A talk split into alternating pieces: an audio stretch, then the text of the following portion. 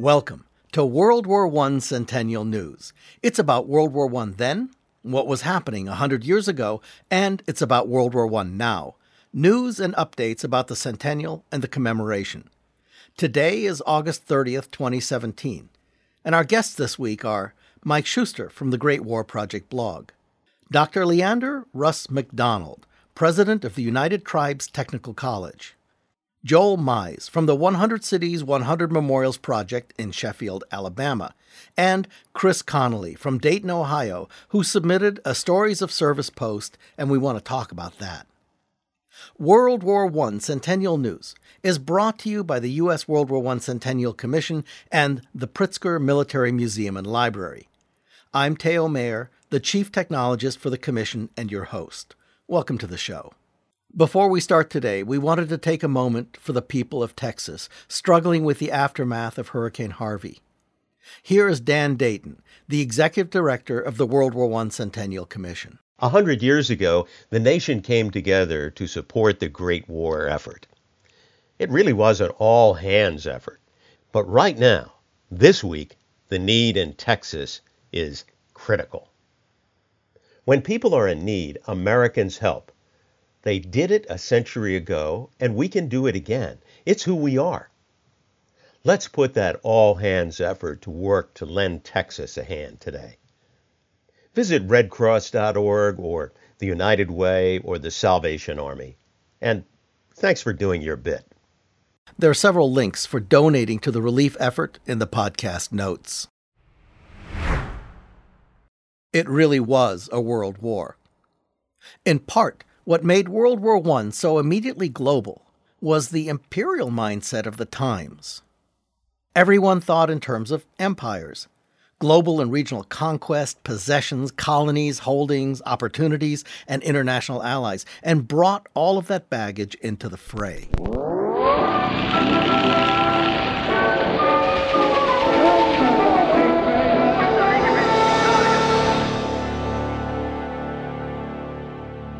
We've gone back in time 100 years to explore the war that changed the world. It's August 1917, and on the 14th of August, China declares war on Germany. So that got us thinking here at World War I Centennial News about an Asian focused segment, and this is it. Quick quiz. Okay, China declares war on Germany, but is Japan in the war? And what side are they on?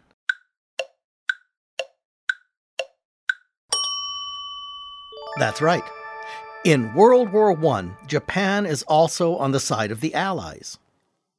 This week, 100 years ago, a Japanese delegation comes to America, headed by Viscount Ishii, the former Minister for Foreign Affairs of the Empire of Japan. This prompts a number of articles in the official bulletin, America's War Gazette, created by the order of the President and published daily by George Creel, America's propaganda chief.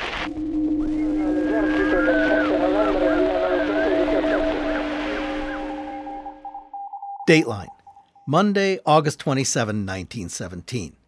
Headline Japanese mission pays homage to George Washington. Quote, He belongs to all mankind, declares Viscount Ishii.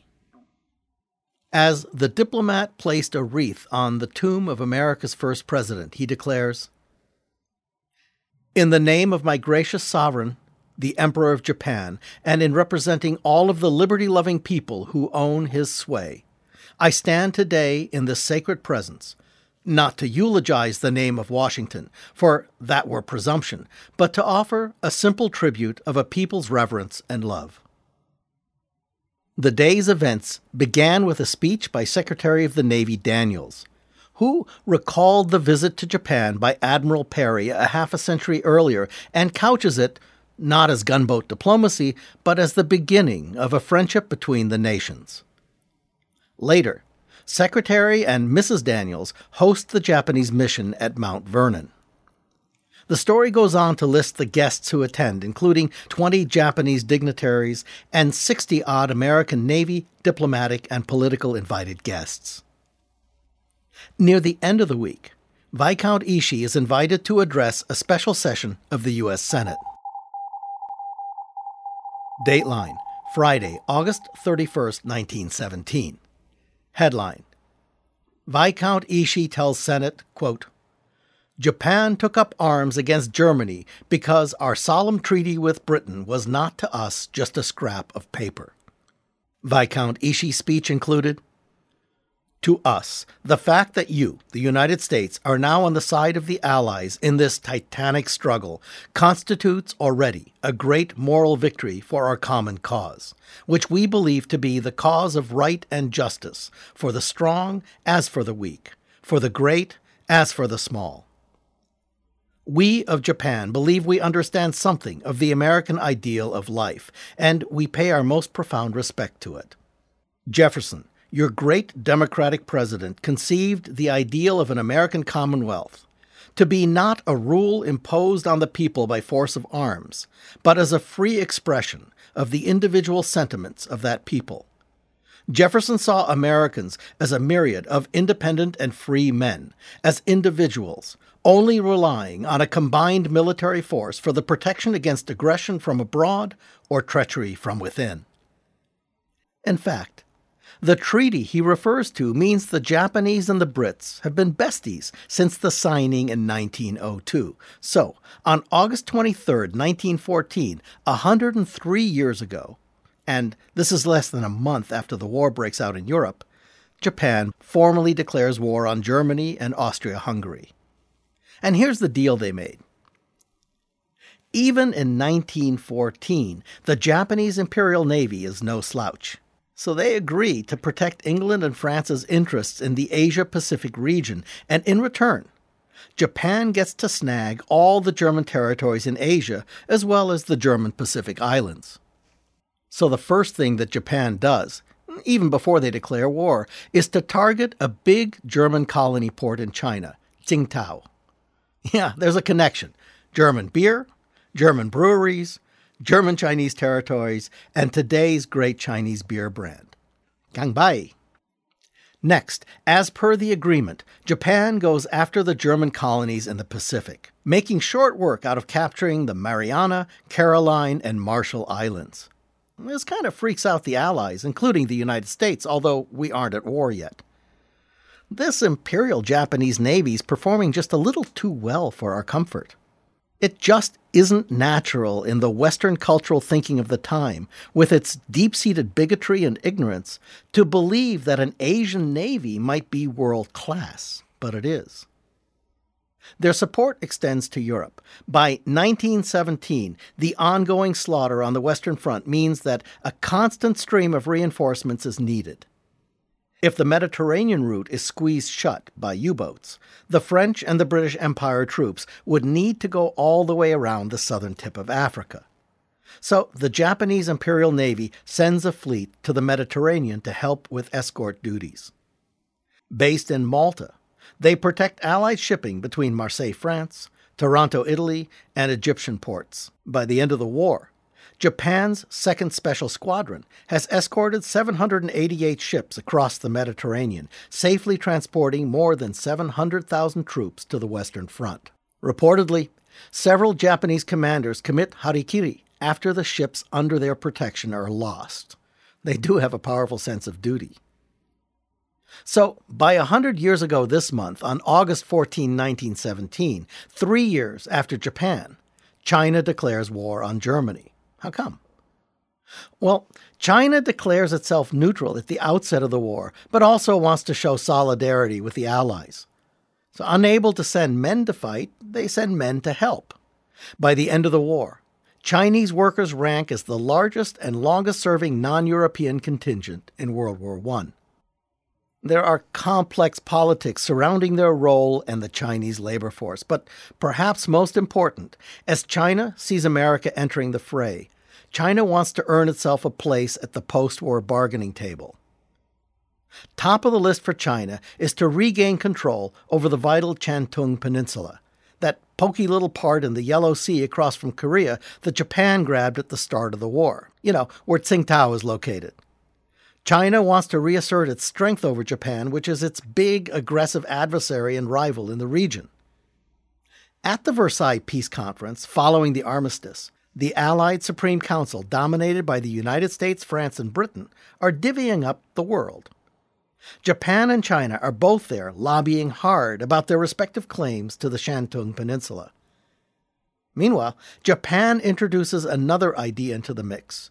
They propose racial equality language to be included in the League of Nations Charter. Their proposed language reads The equality of nations being a basic principle of the League of Nations, the high contracting parties agree to accord, as soon as possible, to all alien nationals of states and members of the National League equal and just treatment in every respect, making no distinctions either in law or in fact on account of their race or nationality.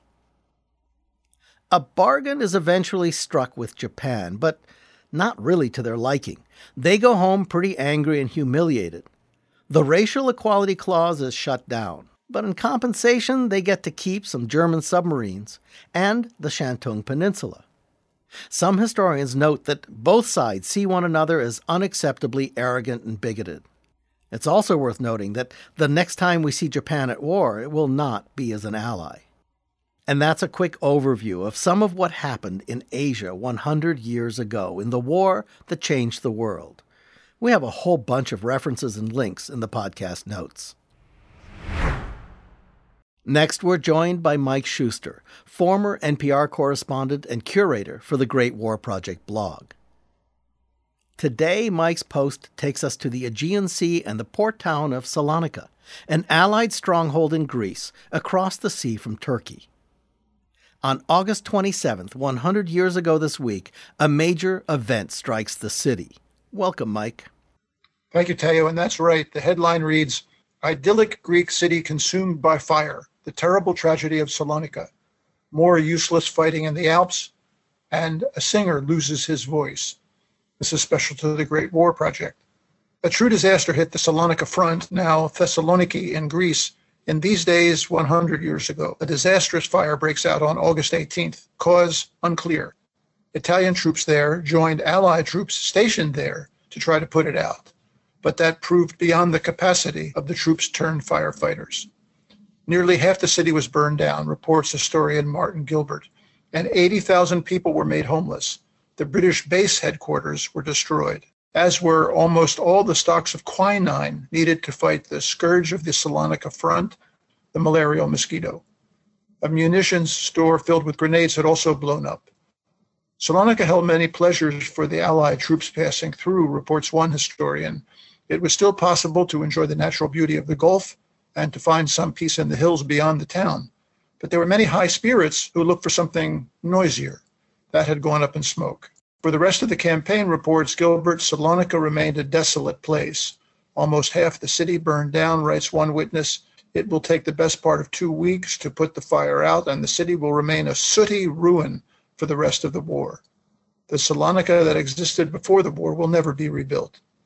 The Salonika explosion coincided with the opening of another Italian offensive in the Balkan Mountains, fought over by the Italians and the Austrians. And again, after several offensives in the Alps, it looked like the Italians held the upper hand. Since the launching of their new attack, reports Gilbert, the Italians had captured five mountain peaks and taken more than 20,000 Austrians and some Germans prisoner brought into British nurse Helen D'Abernon's casualty clearing station was a tenor from the Hanover Opera House. She writes, His poor face was concealed by a sanguinary mass of bandages. It was only possible to give nourishment by means of an India rubber tube passed underneath. It seemed as though gangrene has already set in, yet he wrote down an anxious inquiry as to whether we thought he would be able to sing again.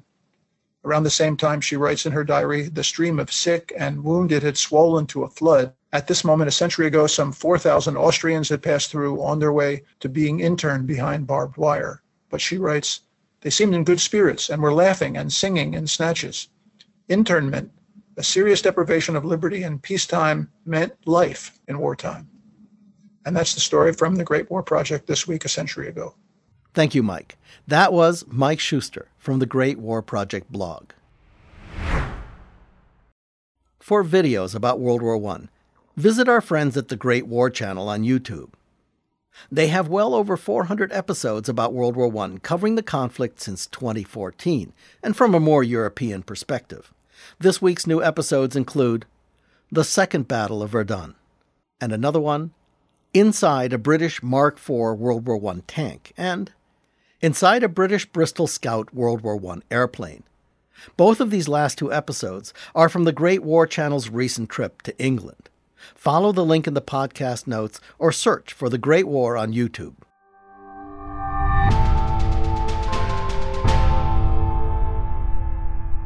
We've moved forward in time to the present. Welcome to World War I Centennial News Now. And this part of the program is not about history, but about how the centennial of the war that changed the world is being commemorated today. I'd like to start by spending a little time on the U.S. National World War I Centennial Events Register. One of the tasks of the Commission is to record and archive what America is doing to commemorate the centennial of the war that changed the world. So we built a U.S. National Events Register for that purpose. You'll find it at ww1cc.org/events, all lowercase.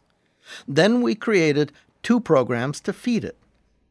One is a big red button that anyone can click and submit their event to the National Register. That does two things. First, it gets your event listed in the National Register, and then it puts your event into the Permanent National Archive for what transpired during the U.S. World War I centennial. This is a permanent archive that will live on long after the centennial itself passes. In theory, when the U.S. prepares the bicentennial after another century, your commemorative idea and event will be part of that record for the 2117 team for reference. The second program we created is for state centennial organizations, museums, libraries, universities, and others that are holding a number of World War I themed centennial events over the period. If you're one of those organizations, we have a special publishing partner program where we'll train you and give you login access to the register so you can post World War I events directly into it. If you'd like to avail yourself of that program, go to Contact in the menu on any page of our website at ww1cc.org and send us a request. And perhaps most important of all, for those of you who are just wondering what World War I themed events are happening in your area, Currently, I counted around 70 ongoing and 45 to 50 single day events. That's around 115 different events going on around the country on almost any day. And we think that's only a fraction of what's actually going on. So pass the word. If you're doing World War I related events, big or small, get them into the register and let our community of interest and history know what you're doing to commemorate the centennial of World War I. The link to the U.S. National World War I Centennial Events Register is in the podcast notes. This week, in our Updates from the States section, we want to highlight a very special gathering in North Dakota. On September 10th, during the final day of the 48th Annual United Tribes Technical College International Powwow, an annual gathering of some 5 to 10,000 individuals, they're going to focus on Native Americans and World War I.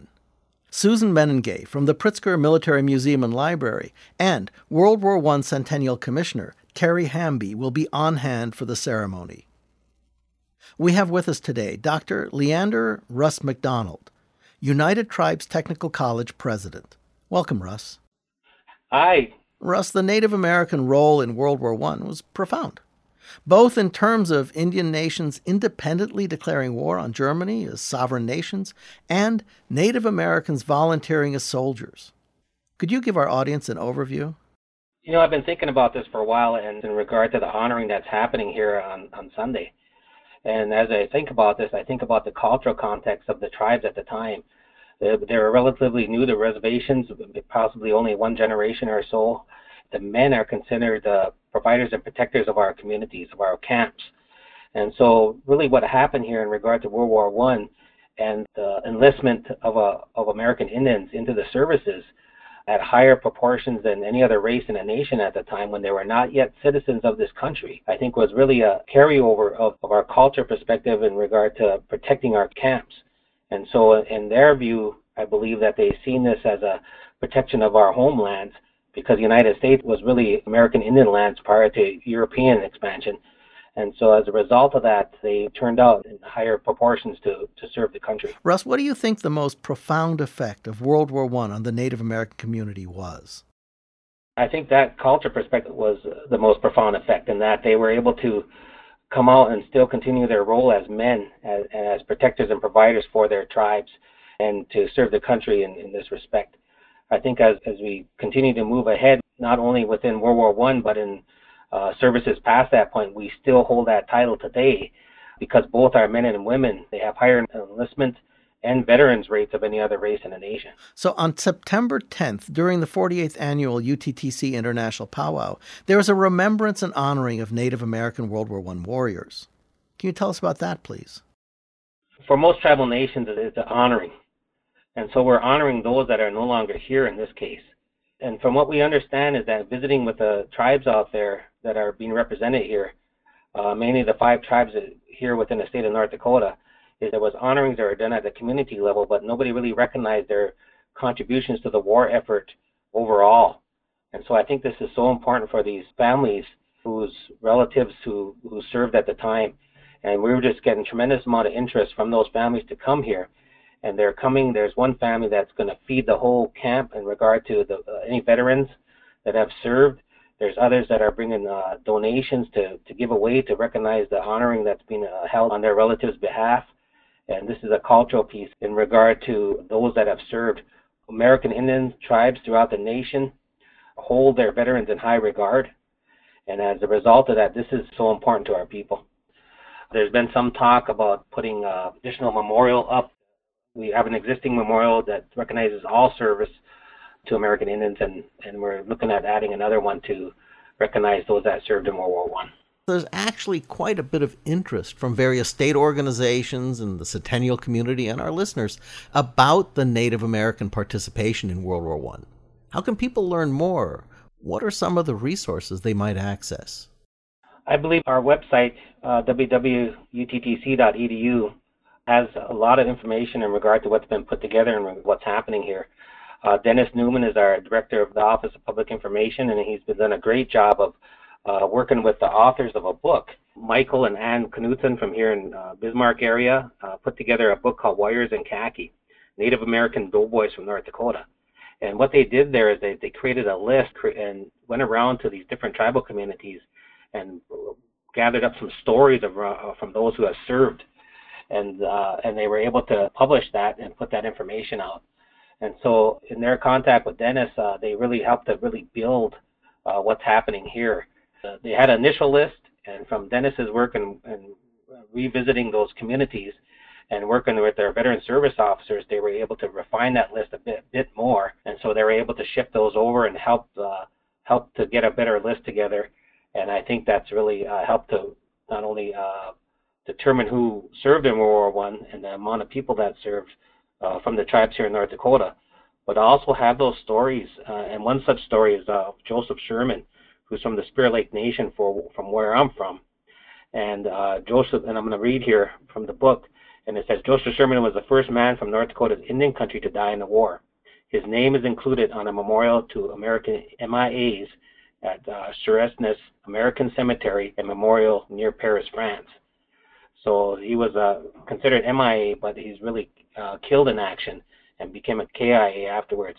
His ship was uh, torpedoed and as a result of that, he and others died within that conflict. Is the book out already? Yes, it's been out, and it was actually published in 2012. And I think the authors are now building another book for South Dakota. And so they're working with the tribes in South Dakota in order to get that down in record. Russ, thank you for taking the time to join us today. Well, thanks for having me. We're really glad to be able to share this important information in regard to the honoring just uh, of interest in regard to what's happening from those family members, from the veteran services officers, the VFWs, the different veterans organizations that are coming to our campus in order to honor these servicemen. That was Dr. Leander Russ McDonald, United Tribe Technical College president, and the host for the 48th annual UTTC International Powwow. There are links to the event in the podcast notes. And now for our Speaking World War I feature, where we explore today's words and phrases that were rooted in the war. This week's phrase is Field Day.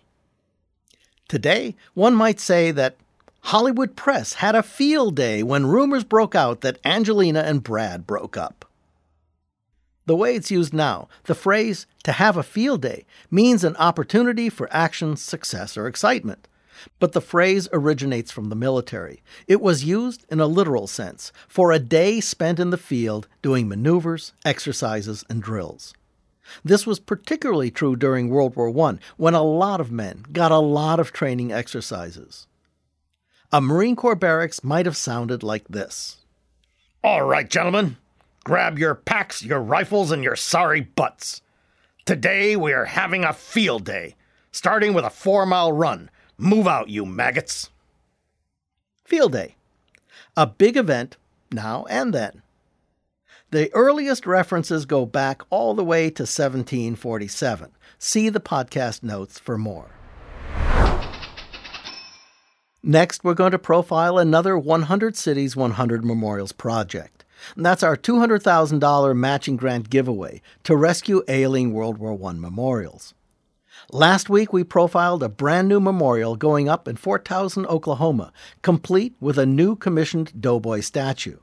This week, we head to Sheffield, Alabama, for a project that honors those who died in the northwest region of Alabama known as Muscle Shoals. Joining us is Joel Mize, Steering Committee Chairman for the 101 Memorial Project. Welcome, Joel. Thank you, Theo. Joel, your project honors 101 individuals who died as a result of World War I, but not on the battlefields of Europe. Instead, serving the nation as civilian defense workers in a manufacturing plant. Would you share their story with us, please? Uh, yes, I will.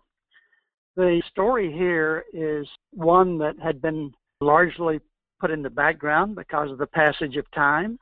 And as part of our efforts to uh, recognize the 101 who died in the nitrate number two plant hospital during World War One, mostly of the flu pandemic, but a few others from industrial accidents, we get some sense of the magnitude of the total effort that went on here.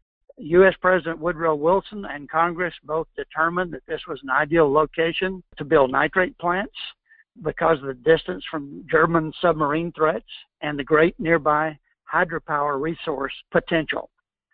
So at the time the project was approved, which was mid-year of uh, 1917, uh, it became a critical and national priority with a lot of expertise put on the project so that what might otherwise take 10 years to do in today's society was done within a year, a military command and control uh, type execution of the project.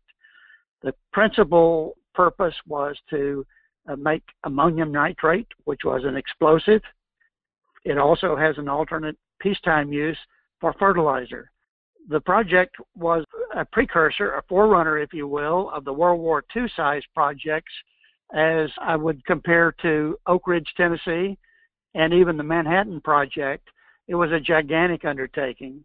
Some 80,000 to 100,000 workers were brought into the Muscle Shoals area to complete this work, with the maximum crew size at any one time being about 20 to 25,000 people.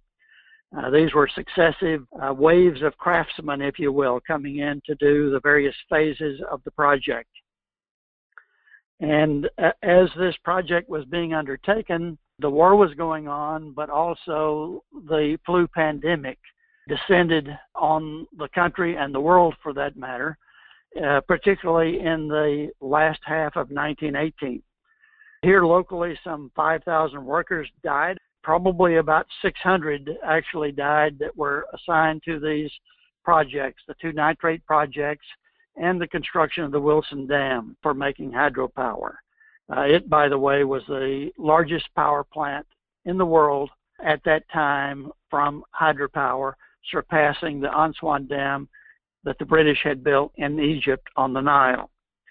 The 101 individuals that we're now honoring were buried in unmarked graves, actually in the paupers section of the Sheffield Oakwood Cemetery.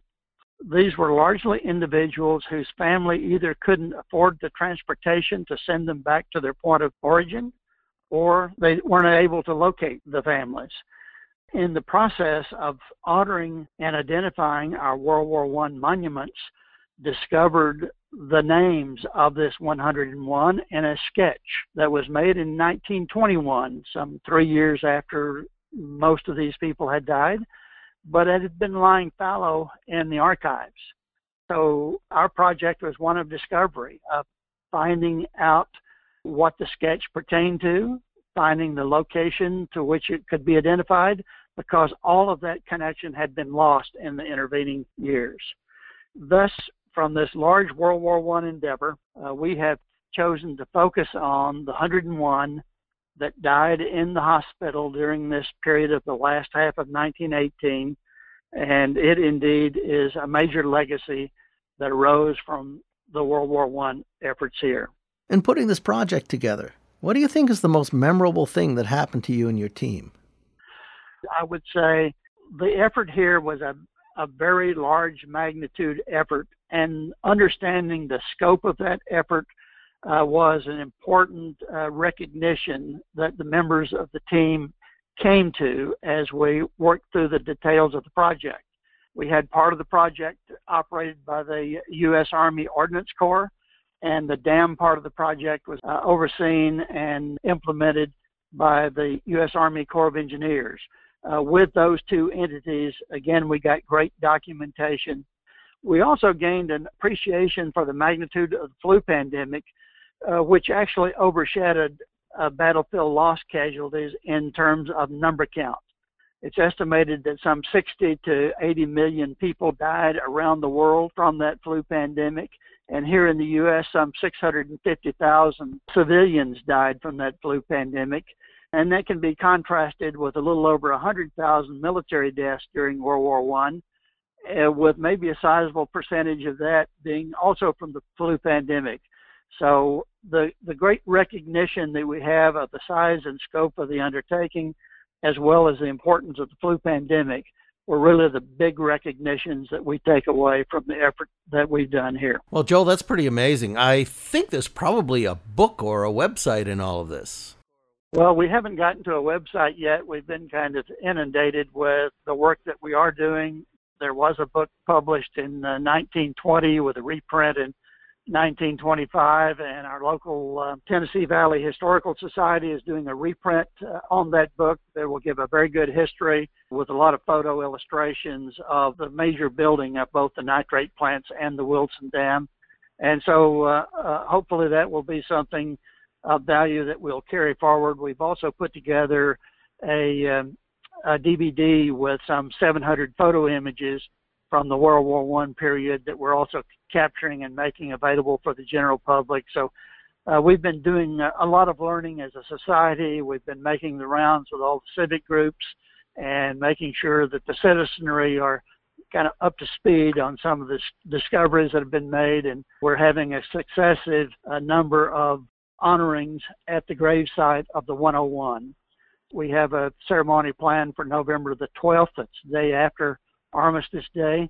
We've involved the Sons of the American Revolution in that particular honoring, and our major dedication to the monument that we expect to install there will be planned for next Memorial Day of, uh, of 2018. Thank you, Joel.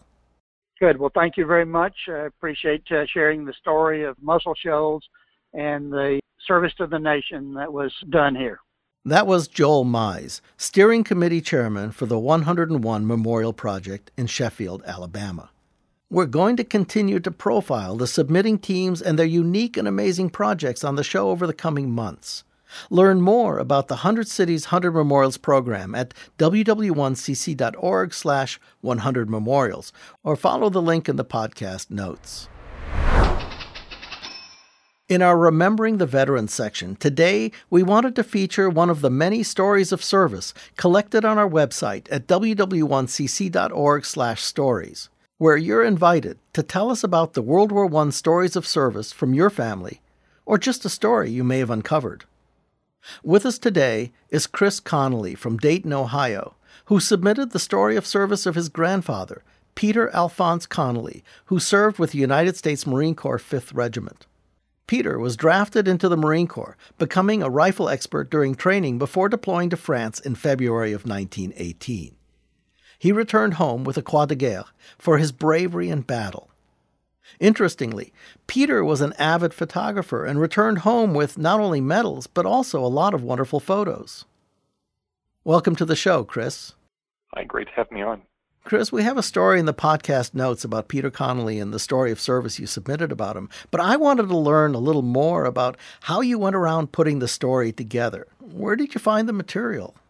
Actually, it's from a collection of oral stories and also the Marine Corps muster rolls. I've uh, done some research, got a lot of great information from the muster rolls, and also actually the Centennial Commission website itself. I'm a, a uh, Boy Scout Scoutmaster of a troop in Dayton here, and one of our service projects is uh, the World War One monument here in Dayton. In doing research, I came across the website and found some great information from it. Chris, a lot of our listeners may never have heard of the muster roll. What is it? Where can they find it? It's an online resource that I've come across, and it has just all of the uh, documentation from World War One of uh, wherever the Marines were at certain points in time. They would just do a muster roll and document uh, what the Marine uh, was doing at that point in time. And I believe I just Google searched it, and it's one of the resources. There's a number of pay for websites that can link you to the muster rolls, and also there's some other free ones. Great resource. So, Chris, what's the most memorable thing for you in putting this together? I think it's really the uh, the photo album. Kind of, it captures both the humanity of the soldiers when they're you know goofing off with each other. There's photos of uh, soldiers and their families in it, but it also captures you know beautiful images of postcards from across Germany when my grandfather was in the army of occupation. It also captures kind of the brutality of the war. There's a number of photos of battle scenes with all the death and destruction uh, that are contained within. So it's it's really hard not to view that that uh, photo album and just get a, a really different understanding of kind of the experience of a frontline foot soldier and and what they encountered. Have you shared your findings about Peter with the rest of your family? How did they respond?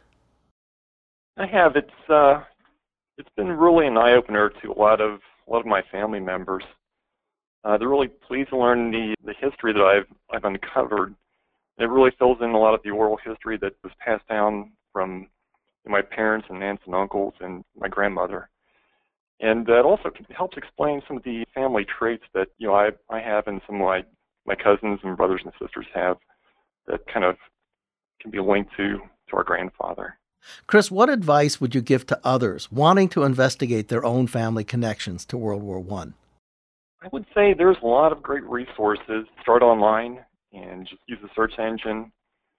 And uh, there's a lot of service specific information out there. So you can find out what service your family member was in. Just try to search on on links uh, for that service. And then, um, you know, just the uh, Centennial Commission website is a great resource in itself. Thank you, Chris. You bet.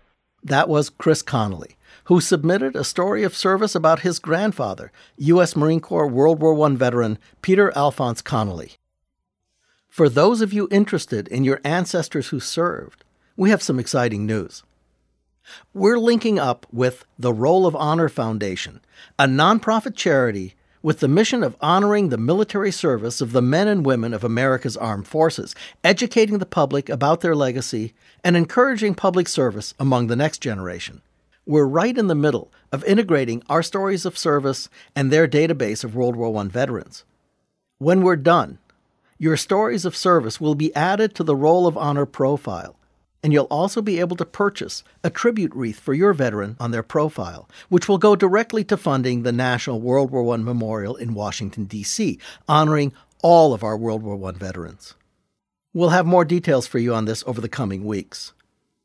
The links to Peter Connolly's story, the stories of service, and the Roll of Honor are all in our podcast notes. This week, in our articles and posts segment, we're going to highlight two stories from our website at ww1cc.org/news. The first is about a famed skill of the Doughboys. They were crack shots. As America entered World War I in 1917, a who's who of the National Rifle Association rifle champions gathered at Camp Perry, Ohio for an important mission training snipers. These NRA sharpshooters organized a national level advanced shooting program, the Small Arms Firing School, where specially selected soldiers would learn advanced marksmanship, culminating in long range shooting and sniper training. Afterwards, the graduates rejoined their units, bringing their new skills with them and training others. Read the whole story about how this public private partnership for military marksmanship contributed to the American war effort by following the link in the podcast notes. And finally, in articles and posts, we have a story about one of the Commission's former interns, Tanvir Kalo, who is still doing great work on World War I. Tanvir was also profiled in the May 16, 2017 issue of the World War I Dispatch newsletter, our sister publication at ww1cc.org/dispatch for his intern work and support in creating our Vande Mataram website about a forgotten group of World War I veterans from America's Asian Indian community. See the link in the podcast notes. Having become somewhat of an expert on the subject, Tanvir was recently invited to write an article on the same subject for American Bazaar magazine, which was just published. Tanvir talks about the process and discoveries of his work and how he's continuing his research even after returning to college. In the article, he highlights his personal favorite story of Manganlal Pandit, who served the U.S. military in both world wars. Check out Tanvir's great article at the link in the podcast notes. And that brings us to the buzz, the centennial of World War I this week in social media with Catherine Akey. Catherine, what do you have for us this week? Thanks, Theo. This week, I wanted to close us out with a song. We shared the World War I 100th anniversary mobile museum with listeners on a previous show, episode number 26. This week, the museum shared a beautiful video on Facebook. One of the great benefits of the museum being mobile is that it allows for so many people from all around the country to share their stories with the museum, and therefore, those stories get amplified.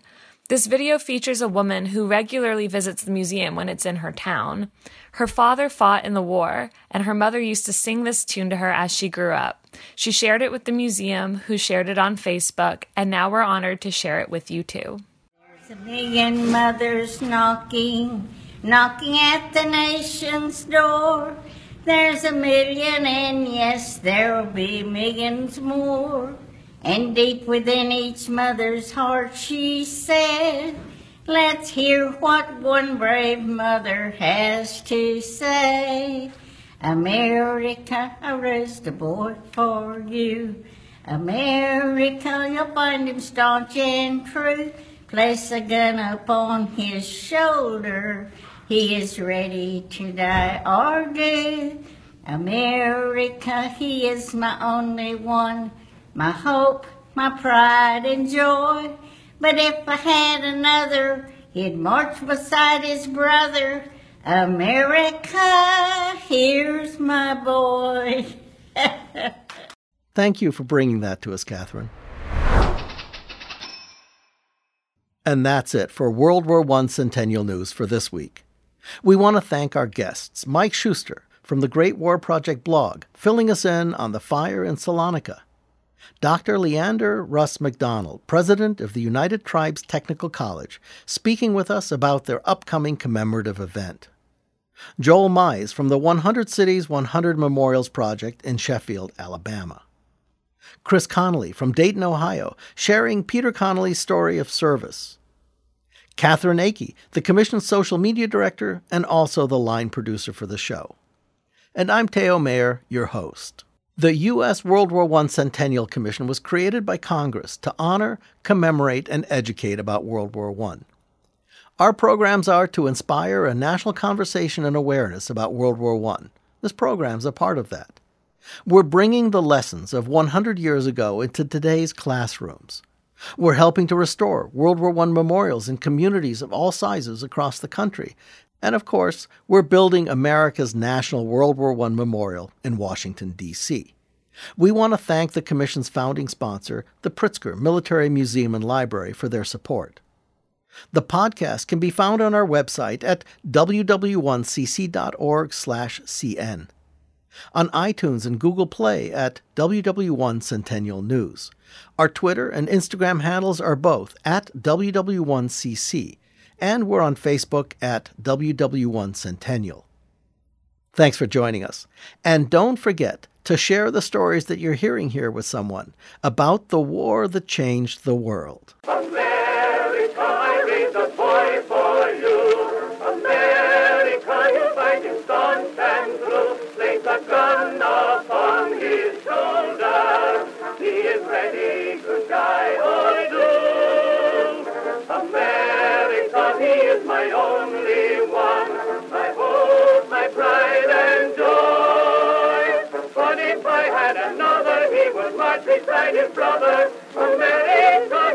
My boy. All right, gentlemen, grab your mops, sponges, toothbrushes, and meet me in the latrine. It's time for a bathroom field day. White glove inspection at 1700 sharp.